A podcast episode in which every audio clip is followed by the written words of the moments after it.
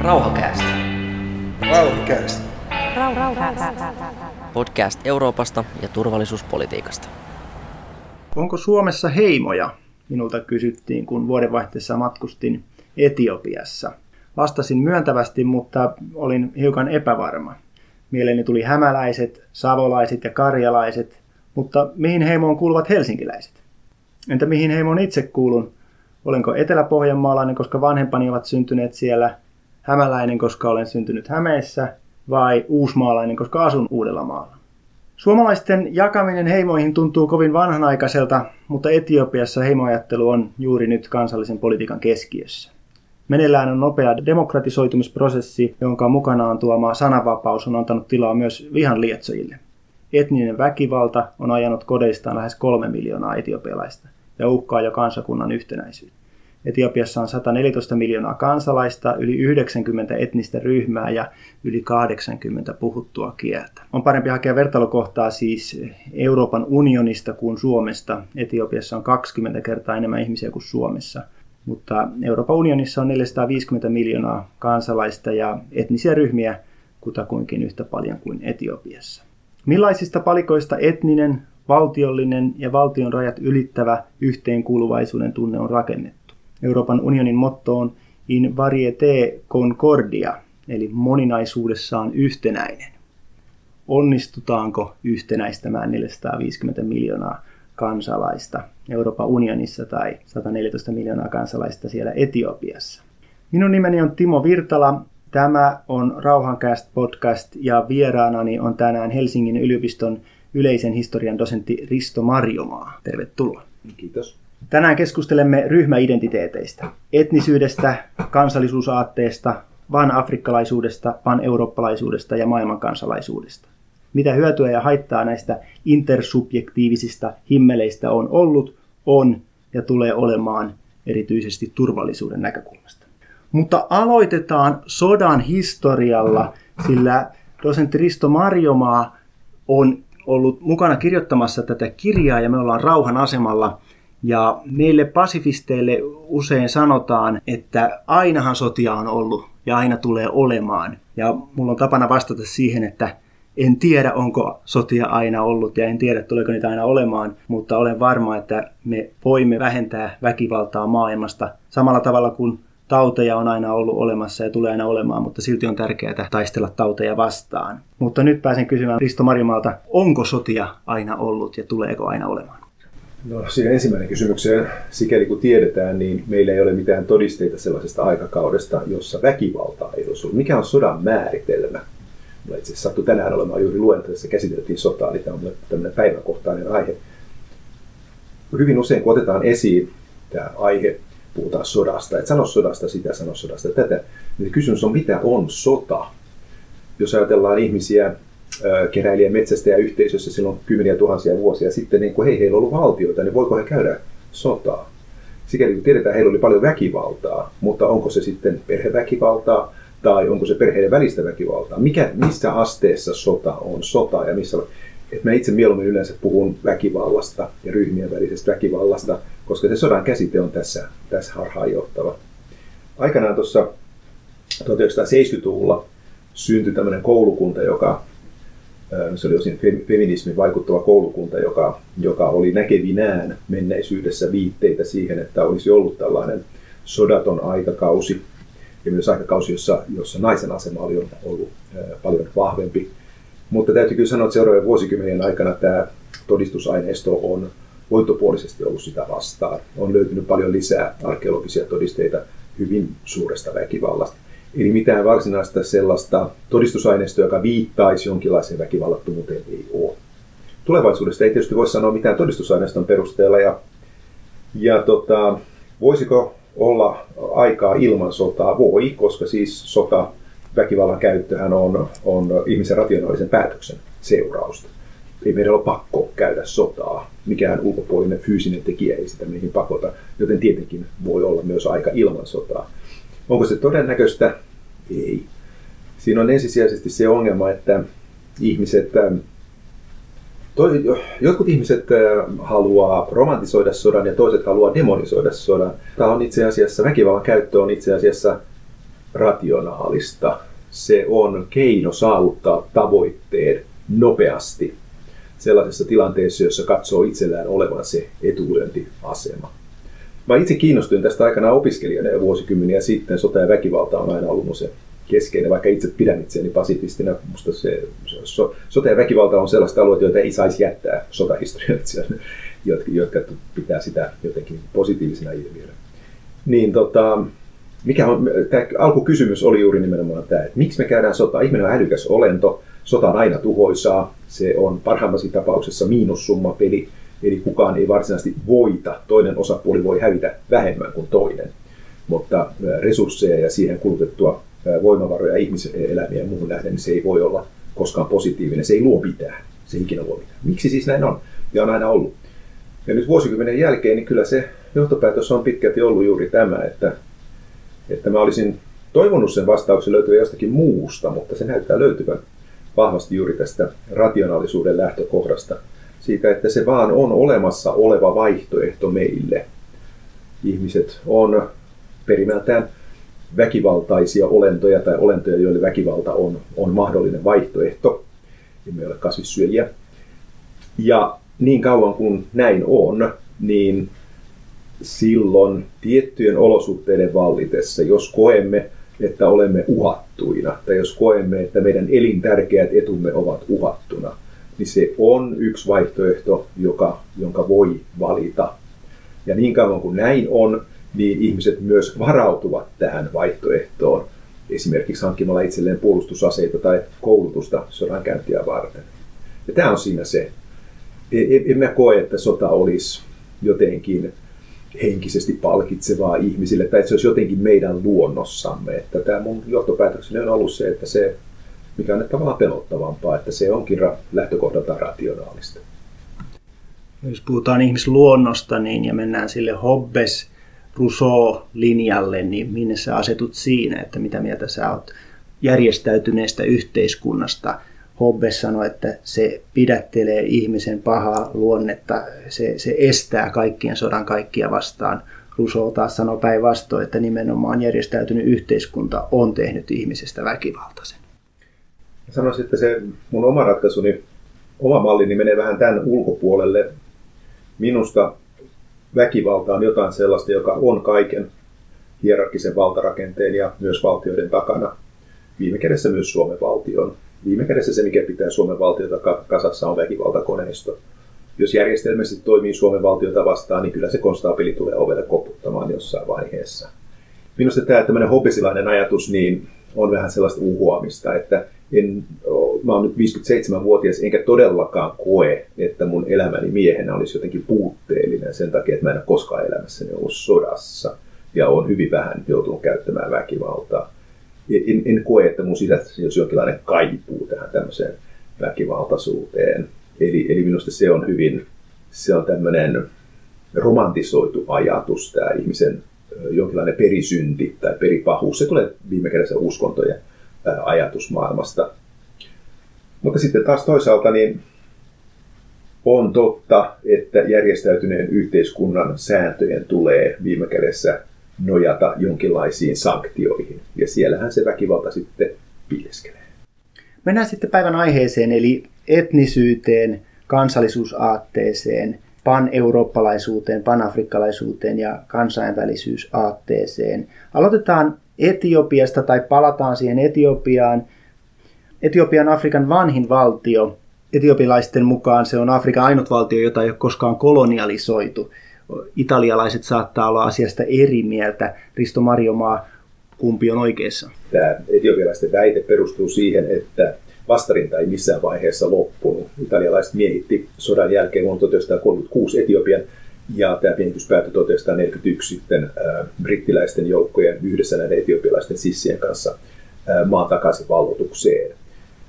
Kyllä se tietysti periaatteessa voi sanoa, että Etiopian keisari, silloin keisari Haile Selassie ei missään vaiheessa tunnustanut tappiota, jatkoi koko ajan vastarintaa. Eli näin ollen voidaan perusteellisesti puhua miehityksestä. Mutta tietysti italialaiset itse pitivät läsnäoloa pysyvänä ja sinne ehdittiin kyllä kymmeniä tuhansia ihmisiä asuttaa, että siinä mielessä se ehti myös olla kolonia. Molemmat on periaatteessa oikeassa. Etiopia ei muuten ole välttämättä vaan ainoastaan Afrikan vanhin valtio, vaan sillä on kohtuullisen hyvä vaade myös olla maailman vanhin yhtäjaksoisenen valtio, koska sen keisarillista ulottuu tuonne noin 2000 vuoden taakse ja mitään tällaista vastaavaa yhtenäistä valtarakennetta maailmassa ei tunneta.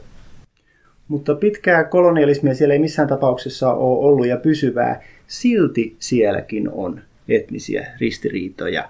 Risto Marjomaa, siinä kirjoitit artikkelissa, että nämä kolonialistien vetämät mielivaltaiset rajat on, on syynä siihen, että afrikkalaisissa valtioissa on vaikeuksia muodostaa valtiota, joka, joka pysyisi kasassa. Mutta Etiopian kohdalla ei voi syyttää kolonialisteja tästä. Itse asiassa ehkä voi. Jos äsken tuli vähän siliteltyä myötäsukaisesti etiopialaista nationalismia, niin nyt tulee kyllä sitten aika lailla vastakarvaa. Etiopia itse on kolonialistinen valtio. Etiopian keisari, keisarikunta onnistui säilymään 1800-luvun lopussa, 1900-luvun alussa liittymällä tähän länsimaiseen imperialistiseen peliin. He ryhtyivät itse vallottamaan naapurialueita, liittämään niitä itseensä ja käyttämään niiden resursseja vahvistaakseen omaa armeijansa. Etiopian pinta-ala noin kolminkertaistui ihan tuossa 1800-luvun ja 1900-luvun taitteessa. Se vanha oikea ydin Etiopia on suurin se alue, jossa amhrankielinen väestö on. Eli Tää, tässä on vähän tällainen, tämä on hyvin usein esitetty väite, tämä kolonialismiväite, mutta siinä on vähän piileskelee nyt tämmöinen, tämmöinen, tämmöinen ää, rotuajattelun poikainen siinä, että me ajattelemme heti, että kolonialistien täytyy olla valkoisia. Mutta tässä tapauksessa itse asiassa toisaalta voi sanoa sen ehkä etiopialaisten kunniaksikin, että, että he kykenivät niin nopeasti muuttamaan yhteiskuntansa mallia ja kykenivät tähän nykyaikaistumisprosessiin mukaan, että he ehtivät Japanin tavoin ryhtyä itse imperialisteiksi, mutta, mutta siitä itse asiassa on kyllä kysymys. Mennään sitten Etiopian naapurivaltio Sudaniin. Mä sain sieltä sähköpostia tai Lontoosta, jos tarkkoja ollaan, mutta sudanilaiselta tutkijalta, väitöskirjaa tekevältä, joka oli kiinnostunut väkivallattomista vallankumouksista ja, ja kertoi kirjoittavansa, tekevänsä tutkimusta vuoden 2018 Sudanin vallankumouksesta. Mitä mieltä olet Risto Marjomaa, voiko Sudanin 2018 tapahtumat laittaa samalle listalle Filippiineen vuoden 1986, Itäisen Euroopan vuoden 1989, Serbian ja Tunisian väkivallattomien vallankumousten rinnalle? Niin, mä en ole ihan varma pistenikö mä näitäkään kaikkia ihan samalle viivalle. Että historioitsijan ongelma on aina se, että, että meille tämmöinen kategorisointi on usein aina vähän vierasta, että me näemme enemmänkin niitä eroja. Mutta jos nyt tarttuu sen Sudaniin itse, niin sehän nyt ei oikeasti kyllä ollut ihan sellainen vallankumous kuin esimerkiksi vaikka Ranskan ja Venäjän vallankumous, täydellinen yhteiskunnan romahdus ja uudenlaisen yhteiskunnan rakentaminen. Sehän oli kaksi asiaa yhtä aikaa. Siinä oli toisaalta tällainen erityisesti opiskelijapiireistä nousu kansannousu, mutta siinä oli myös sitten sotilasvallakaappaus osin takana. Että valtahan vaihtui vain osittain se on vallankaappaus, joka tehtiin sotilaiden ehdoilla, ja silloin, tai vallankumous, joka tehtiin sotilaiden ehdoilla, ja silloin tietysti vähän kyseenalaista, että voiko puhua vallankumouksesta. Aivan yhtä hyvin voi sanoa, että kyse oli myös ähm, sotilasvallan sisäisestä vallanvaihdosta. Että jää nyt nähtäväksi, mitkä teemat tässä tulee sitten olemaan pitemmän päälle vahvempia, että tuleeko Sudan todellakin kehittymään sillä tavalla, että siitä tulee uudet, uusi erilainen kansalaisyhteiskunta vai Sudanilla on ollut näitä nimittäin aikaisemminkin tämmöisiä samantyyppisiä sekä 60-luvulla että 80-luvulla ja molemmilla kerroilla sitten hyvin nopeasti se valta lopulta kyllä päätyi takaisin sotilaille. Olet kirjoittanut kirjoituksen kansakuntaa rakentamassa uskonnon rooli Sudanin sisällissodassa. Mikä oli uskonnon rooli Sudanin sisällissodassa? Sudanin sisällissota on oikeastaan aika hyvä malli esimerkki siitä, kun nykyään on paljon puhetta tästä, että miten uskonnot vaikuttaa sotaan ja väkivaltaisuuteen levittää sotaa. Sudan on tämmöinen tyypillinen siirtomaa-ajan luomus, ehkä yksi kaikista, kaikista niin kuin kärjistetyimmistä malleista. Pinta-alaltaan Afrikan suurin valtio, entinen brittiläinen siirtomaa, johon yhdistettiin täysin toiselleen vieraita yhteisöjä ja myös sellaisia, jotka kokivat toisensa verivihollisiksi. Pohjoisen väestö oli orjametsästäjiä ja heidän yhteiskunta oli orjametsästä ja etelässä oli sitten ne orjat, joita metsästettiin. Eli periaatteessa vielä tänäkin päivänä ymmärtääkseni se sana, jota etelässä käytetään näistä ihmisistä, jotka siellä pohjoisessa pitää valtaa, niin tarkoittaa kirjaimellisesti orjakauppiaat. Ja, ja tämän, tämmöisen ympärillä on vähän vaikea rakentaa kansalaisyhteiskuntaa. Ja näin ollen siellä sitten tämmöinen etelä-pohjoisjako jaon seurauksena syntyi sisällissota. Siellä pohjoisessa, jossa myös on itse asiassa monia erilaisia etnisiä ryhmiä, niin vallankäyttäjät ryhtyivät rakentamaan omaa valta-asemaansa islamin uskon ympärille, koska se yhdistää monia etnisiä. Jos olisi valinneet jonkun muun, sekulaarin tai sitten nationalistisen kielen tai jotain, niin se olisi ollut pienempi ryhmä. Tämä oli suuri mahdollinen nimittäjä. Ja vastapuoliksi tälle sitten etelässä taas valittiin kristinusko, riippumatta siitä, että itse asiassa etelän väestöstä huomattava osa oli muslimeja ja vielä huomattavampi osa sitten näihin perinteisiin afrikkalaisiin uskontoihin nojautuvia. Mutta sillä ajateltiin olevan propaganda-arvoa sitten saamaan tukea ulkopuolelta, erityisesti länsimaista. Ja ajan myötä, tämä sisällissotahan siellä kesti 50 vuotta, niin ajan myötä tietysti se vahvistuu sitten molemmissa puolissa se identiteetti. Ja näin ollen sitten kun tullaan jonnekin 1990-luvulle, tämä siis alkoi jo 1950-luvulla tämä sotiminen, ja 2000-luvun alkuun, niin silloin se on jo tavallaan selkeämpää, että pohjoisen muslimit, etelän kristityt. Mutta uskonto ei missään nimessä ollut syy sille, sille sodalle. Uskonto on yhteinen nimittäjä, jonka ylle kerätä tukea. Sodan syyt on ihan muualla.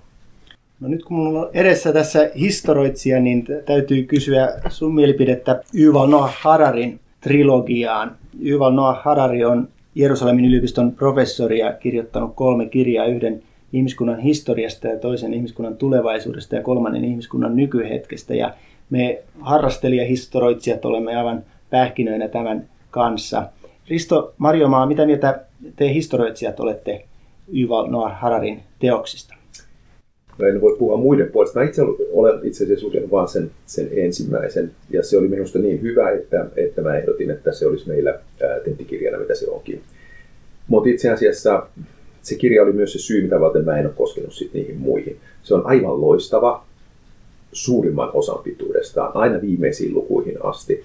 Siinä pyritään todellakin luomaan tämmöistä universaalia yleiskäsitystä ihmisestä ja ihmisyydestä ja ihmisen historiasta – ja sitten ne viimeiset luvut, niissä mennään sitten keinoälyyn ja, ja ihmisen kuolemattomuuteen ja kaikenlaisiin tämmöisiin seikkoihin, joka ei todellakaan koske muuta kuin pientä promillea maailman väestöstä, näitä länsimaisia rikkaita ihmisiä. Yhtäkkiä ne ihmiset katoaa jonnekin. Että hän, hänen näkemyksensä siinä lopussa tulevaisuudesta, niin siinä ei puhutakaan sitä, että itse asiassa hyvin suuri osa, ehkä valtaosa maailman ihmisistä ei nykyään pääse kunnolla käsiksi puhtaaseen veteen ja heillä ei ole kunnollisia niin kuin, elinkeinon ja elämän mahdollisuuksia. Me ei todellakaan edetä huipputeknisessä maailmassa tällä hetkellä, jos kerran katsotaan maailmaa, eikä vain länsimaista ihmistä. Et mulle se oli suuri pettymys ne viimeiset luvut, jossa hän niin kuin, tuntui sitten eksyvän tällaiseen hypetykseen meidän tulevaisuudestamme. Mutta tämä jako niin kuin kolmeen suureen vallankumoukseen, kognitiivinen vallankumous 70 000 vuotta sitten, maatalouden vallankumous 10 000 vuotta sitten ja tieteen vallankumous 200 vuotta sitten, niin oletko samaa mieltä, että nämä ovat ne kolme suurta asiaa ihmiskunnan historiassa? Joo, tästä voi sanoa, että tämä on aika lailla yleisesti jaettu mielipide.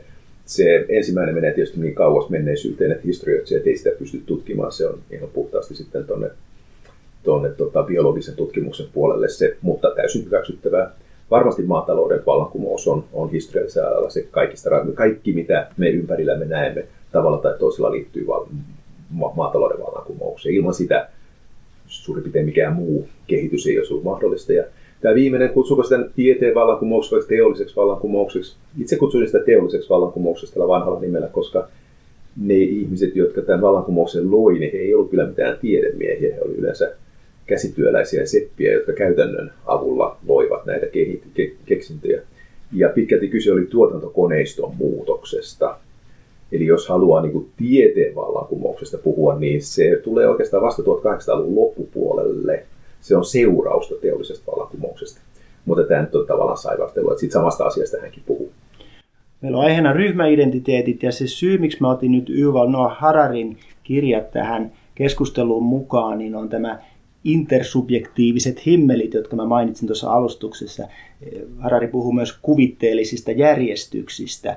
Ja hän ajoittaa niiden syntymisen sinne kognitiiviseen vallankumoukseen ja sanoo, että se on juuri asia, mikä erottaa ihmiset eläimistä, että me pystytään kuvittelemaan asioita, joita oikeasti ei ole olemassa, ja me pystytään uskomaan niihin, ja me pystytään saamaan muutkin uskomaan niihin.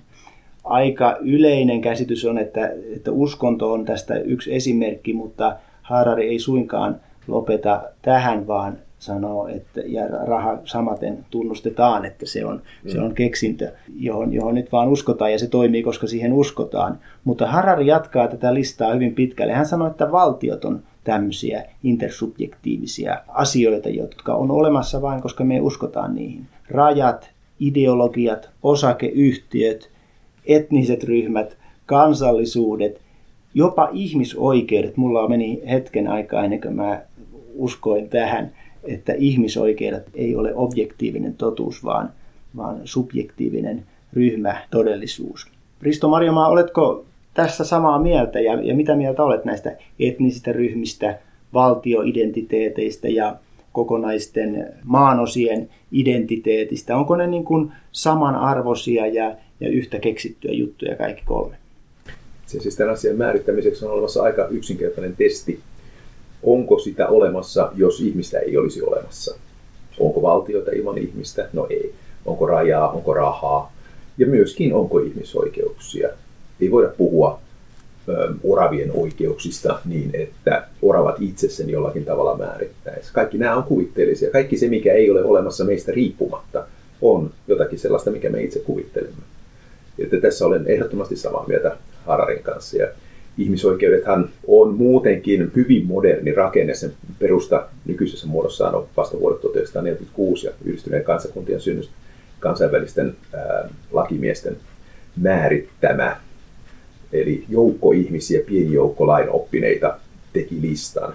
Ja tästä tuli sitten ne ihmisoikeudet, joten nehän on mitä suurimmassa määrin keksittyjä ja kehitettyjä. Mikä ei suinkaan tarkoita sitä, että me saisi niitä myöskin noudattaa Eli me saamme ja meillä on oikeus ja meillä on velvollisuuskin kehittää omaa elämäämme ja yhteiskuntaamme. Että ei, se, ei se tee valtiosta väärää, että se on kuvitteellisen, eikä näistä muistakaan asioista väärää.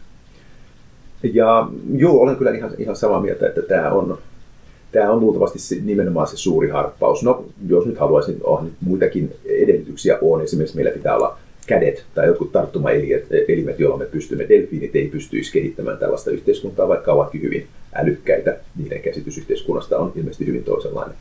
Mutta kyllä tämä kognitiivinen ajattelu on, on se, joka on tehnyt seistä, meistä sen, mikä me olemme.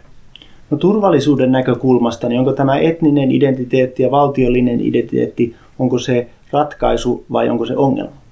Sekä että nationalismi on nykyään sellainen sana, jota käytetään helposti kirosanana, mutta sanoisin, että vahva nationalismi on aika lailla kyllä modernin demokratian ehto. Se, että suomalaiset vahvasti tuntee olemansa suomalaisia ja kokee kuuluvansa jonkinlaiseen ryhmään, jonkinlaiseen perheeseen, laajaan perheeseen, mahdollistaa sen, että meillä voidaan vaaleissa vaihtaa hallitus ja vaaleissa voi tulla jytky, jossa sitten tulee joku sellainen puolue, josta ei välttämättä pidetä ollenkaan ja silti ajatellaan, että no, ne on suomalaisia nekin. Ei kyllä se minusta on selkeä, niin kun, en, en tiedä sellaista ää, demokraattista järjestelmää, sellaista hyvin vaikea kuvitella, joka ei ää, vaatisi jonkinlaista tämmöistä ää, kansalaishenkeä, jota nationalismi viime kädessä on. Nationalismi on tavallaan januskasvuinen, se on, on sekä hyvässä että pahassa. Se luo me-henkeä, mutta se luo myös he-henkeä. Että vanha suomalainen sanonta, ruotsalaisia emme ole, venäläisiksi emme halua tulla, olkaamme siis suomalaisia, niin se oikeastaan kiteyttää nimenomaan se, että se mitä on olla suomalainen, on ei olla ruotsalainen. Eli se on niin negaation kautta luotu. Suomalaisuus on sitä, että me emme ole jotakin muuta. Niin siinä on suuri vaara, että se luo, luo sitten myös antipatia ja vihaa. Ja tämän takia nationalismilla on hyvin ansaitustikin sitten huono maine. Mutta toisaalta se kyllä vaatii sen minkä muun, ei oikeastaan tiedetä mitään muuta, minkä ympärillä semmoinen vahva yhteishenki saata syntymään. Vahvin kilpailija on ehkä ollut sosialismi, mutta sen universalistinen ajatus ei, ei sitten pystynyt luomaan yhtä vahvoja tämmöistä mehenkisyyttä. Tai uskonnot ja sen, uskonnot myös. sen tämmöinen internationaalinen aspekti myöskin. Sama juttu. Entä sitten Etiopia? Olisiko vahvempi nationalismi ratkaisu Etiopiaan etniseen vihanpitoon? No se voisi olla, mutta se myös vaatisi sitten melkoisen toisenlaista Etiopiaa. Se vaatisi todennäköisesti pitkää, pitkää sisällissodan ja väkivallan kautta, sillä kuten sanottu, niin nationalismi vaatii aika lailla yhtymäkohdakseen tämmöisen tietyt vahvat yhteiset tekijät, joista keskeinen on kieli.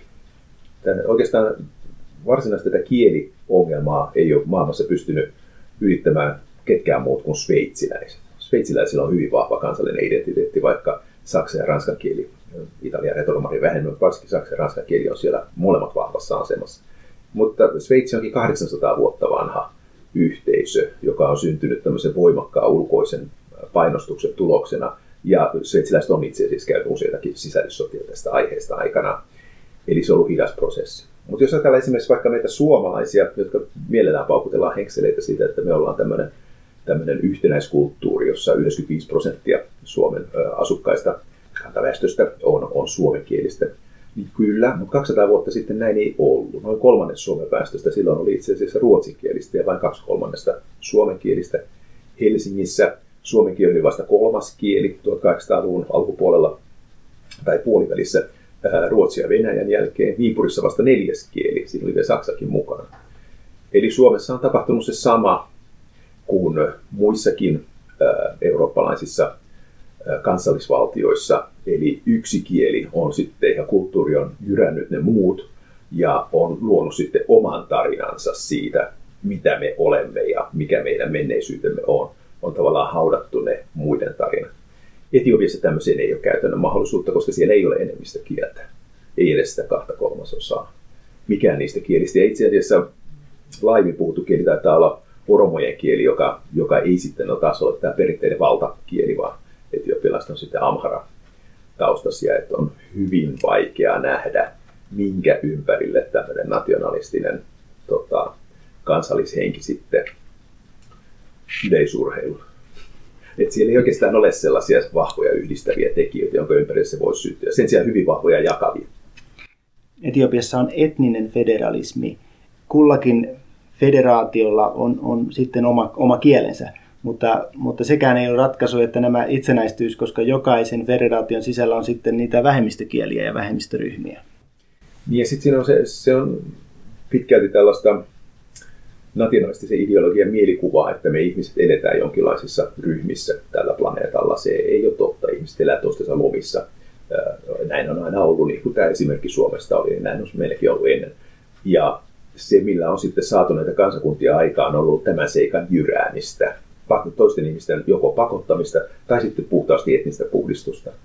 Eli, eli millään tällaisella väkivallattomalla keinolla ei ole Etiopiankaan luotavissa sellaisia rajoja, joissa ää, kaikki ihmiset pääsisivät edustamaan itseään sillä kielellä ja sillä kulttuuripohjalla, mikä heillä on. Yksistään Addis Abeban kaupungissa asustaa käytännössä katsoen kaikkien ryhmien edustajia, eli siis maan pääkaupungissa. Mutta sanoisin kyllä, että itse kyllä ihan kannatan tätä federatiivista mallia tällaisissa maissa. Se on edes jonkinlainen askel sen seikan tunnustamiseen, että, että tällainen yhtenäiskulttuurin luominen on varmaankin mahdotonta. Mutta eikö se vahvista niitä eroja? Kun Kyllä. siellä tällä hetkellä niin kuin nationalistisia tai etnonationalistisia puolueita ja sitten äärietnonationalistisia puolueita, sanoo eräs kirjoittaja. Näin on. Ja siinä on sitten tuota, olemassa se uhka, että se johtaa valtion hajoamiseen. Ja, ja jos näin on, niin ehkä se valtio sitten, siis mehän eletään nyt itse asiassa sellaista aikakautta, jossa ei suinkaan nähdä askeleita Sahara eteläpuolisessa Afrikassa kohti kansallisvaltiota, vaan Eurooppa on afrikkalaistumassa. Meillähän on meidän Skotlantimme, Belgia on ollut hajoamistilassa koko oikeastaan 2000-luvun, ja nyt viimeisenä on sitten Katalonia Espanjassa. Eli tämä nationalismin ote näyttää olevan niin vahva, että nyt kun kylmä sota ei enää pakota ihmisiä ää, pitämään tota, tällaisia ää, paikallisia ristiriitoja vakan alla, tämän suuren pelin alla, niin ne on pikemminkin Euroopassa on, on, on sitten noussut näkyviin. Pohjois-Italiassa on myös samantyyppistä. Jugoslavia hajosi, Tsekoslovakia hajosi. Eli tietynlainen tämmöinen Euroopan afrikkalaistuminen tässä suhteessa pikemminkin on nyt ollut viime aikoina esillä kuin toisinpäin. kaikki baskit ei kuitenkaan halua itsenäistyä ja kaikki katalaanit ja kaikki skotit suorastaan taitaa olla puolet baskeista vain, jotka haluaa itsenäistyä ja, ja oli se ratkaisu kumpi vaan, niin siihen ollaan tyytymättömiä. Pitäisikö meidän kääntää katseet nyt e, etnisen ryhmien sijaan sitten pan-eurooppalaisuuteen ja pan-afrikkalaisuuteen? Voisiko Euroopan unioni olla tässä ratkaisu tuoda uuden identiteetin ja uudet pelisäännöt? European Union vai Union Europeen vai millä kielellä tämä nyt sitten haluaisi sanoa. Tässä on se ongelma, että pan, mikä tahansa pan, on, on sinällään kaunis ajatus, mutta se ei suoranaisesti tarjoa mitään ratkaisua tälle kieliongelmalle, joka on aito. Et jos ajatellaan valtiota, jossa on, on lukuisia eli kieliryhmiä, niin millä kielellä järjestetään opetus? okei, alakoulussa vielä sen voi järjestää varmaan useammilla kielillä, mutta entäs yläkoulu, entäs yliopisto? Rakennetaanko jokaiselle oma yliopisto? Mutta miten sitten valtionhallinto, joka palkkaa näitä ihmisiä, niin periaatteessa se kieli tulee jakamaan. Toinen seikka on sitten vahva identiteetti, että mä olen opiskelijoilla käyttänyt tämmöistä mallia, että jos perustettaisiin Suomenlahden valtio, johon kuuluisi Suomi, Viro ja sitten Pietarin ympäristö, ja järjestettäisiin todella täysin demokraattiset vaalit, täysin demokraattiset vaalit. No, venäläispuolue voittaisi, koska Pietarin ympäristön väkiluku on yli 10 miljoonaa. Sen jälkeen sitten tämä enemmistön parlamentissa saavuttava puolue päättäisi, että tästä lähtien hallinnon kieli on Venäjä, koska se on, se on järkevää, että valtiossa on, on vain yksi hallinnon kieli. Niin onko se sitten niin, että tämä olisi sitten suomalaista ajattelisi vaan, että no hara show, että näin sitten ruvetaanpa opiskelemaan sitä venäjää sitten. Ei, ei. Ja se johtaisi väkivaltaa. Ja jos kuulijan vastaus on tämä, että en tätä hyväksyisi, niin sitten on paha mennä sanomaan, että nämä afrikkalaiset separatistit, afrikkalaiset ää, erilaiset tämmöiset väkivaltaiset liikkeet, että ne on väärässä. Jos me itse emme toimisi toisin. Jos Euroopan unionista tulee pan-Eurooppa ja sen hallinnon kieleksi otetaan sitten, no tuskin enää englantia tässä vaiheessa, kun tuotte Brexit, mutta vaikka Ranska, niin ei, ei sitä ei hyväksytä. Ihmisen identiteettiä ei voi keinotekoisesti pakottaa tai rakentaa muuta kuin väkivallan. Se on hyvin hankala prosessi. No entä sitten maailmankansalaisuus, historioitsija Risto Marjomaa, miten näet tulevaisuuden? Meillä on ongelmana ydinaseet, pandemia ja ilmastonmuutos, kolme pahinta mainitakseni. Niin nämä ovat semmoisia ongelmia, taas kerran Hararia lainatakseni, joita ei voi ratkaista kansallisella tasolla, vaan nämä on globaaleja ongelmia ja niihin on vain globaali ratkaisu. Miltä Risto Marjomaa näyttää tulevaisuus tästä perspektiivistä? Uskotko, että löydämme yhteisen äänen, jolla voimme nämä ongelmat ratkaista? Sitä on joskus sanottu, että maailmankansalaisuus ei toteudu, ellei marssilaiset hyökkää tänne. Et siinä on juuri tämä perusongelma, joka nationalismissa on, että se on negaation kautta. Jos me kaikki ollaan ihmiskunnan jäseniä, niin kuin me toki ollaan, niin mikä jää ulkopuolelle?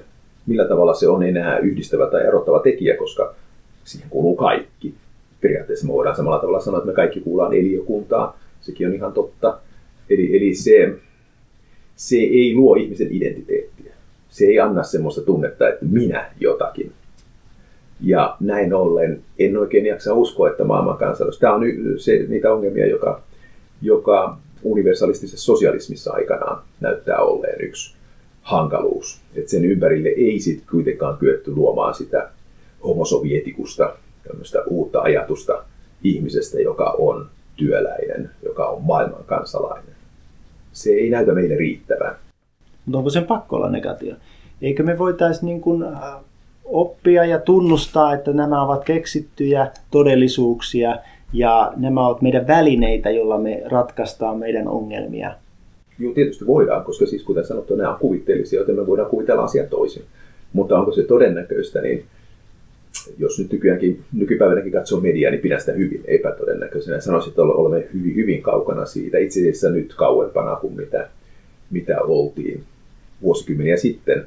Esimerkiksi vaikka juuri sen takia, että, että sosialismilla ei ole enää tätä universaalista vetoa. Ja jos ajatellaan meidän tämän päivän ideologioita, populismi, islamismi, konservatiiviset nationalismit, niin ne kaikki osoittaa toiseen suuntaan oikeastaan tällä hetkellä ei ole olemassa maailmassa tämmöistä vahvaa internationalistista liikettä enää. Ympäristöliike? Ympäristöliike joo, mutta ympäristöliike on sikäli erikoinen, että, että sen kohdehan ei ole ihminen. Eli, eli se ei luo tavallaan kuvaa ihmisyydestä. Eli ympäristöliike no, nostaa esiin sen seikan, että me tarvitsisimme tällaisen, tällaisen tota, maailmanlaajuisen yhtenäisyyden, mutta ei anna sellaisia rakennuspalikoita sille, että minkälainen se meidän identiteettimme sellaisessa maailmassa sitten olisi. Rau, rau, rau, rau, rau.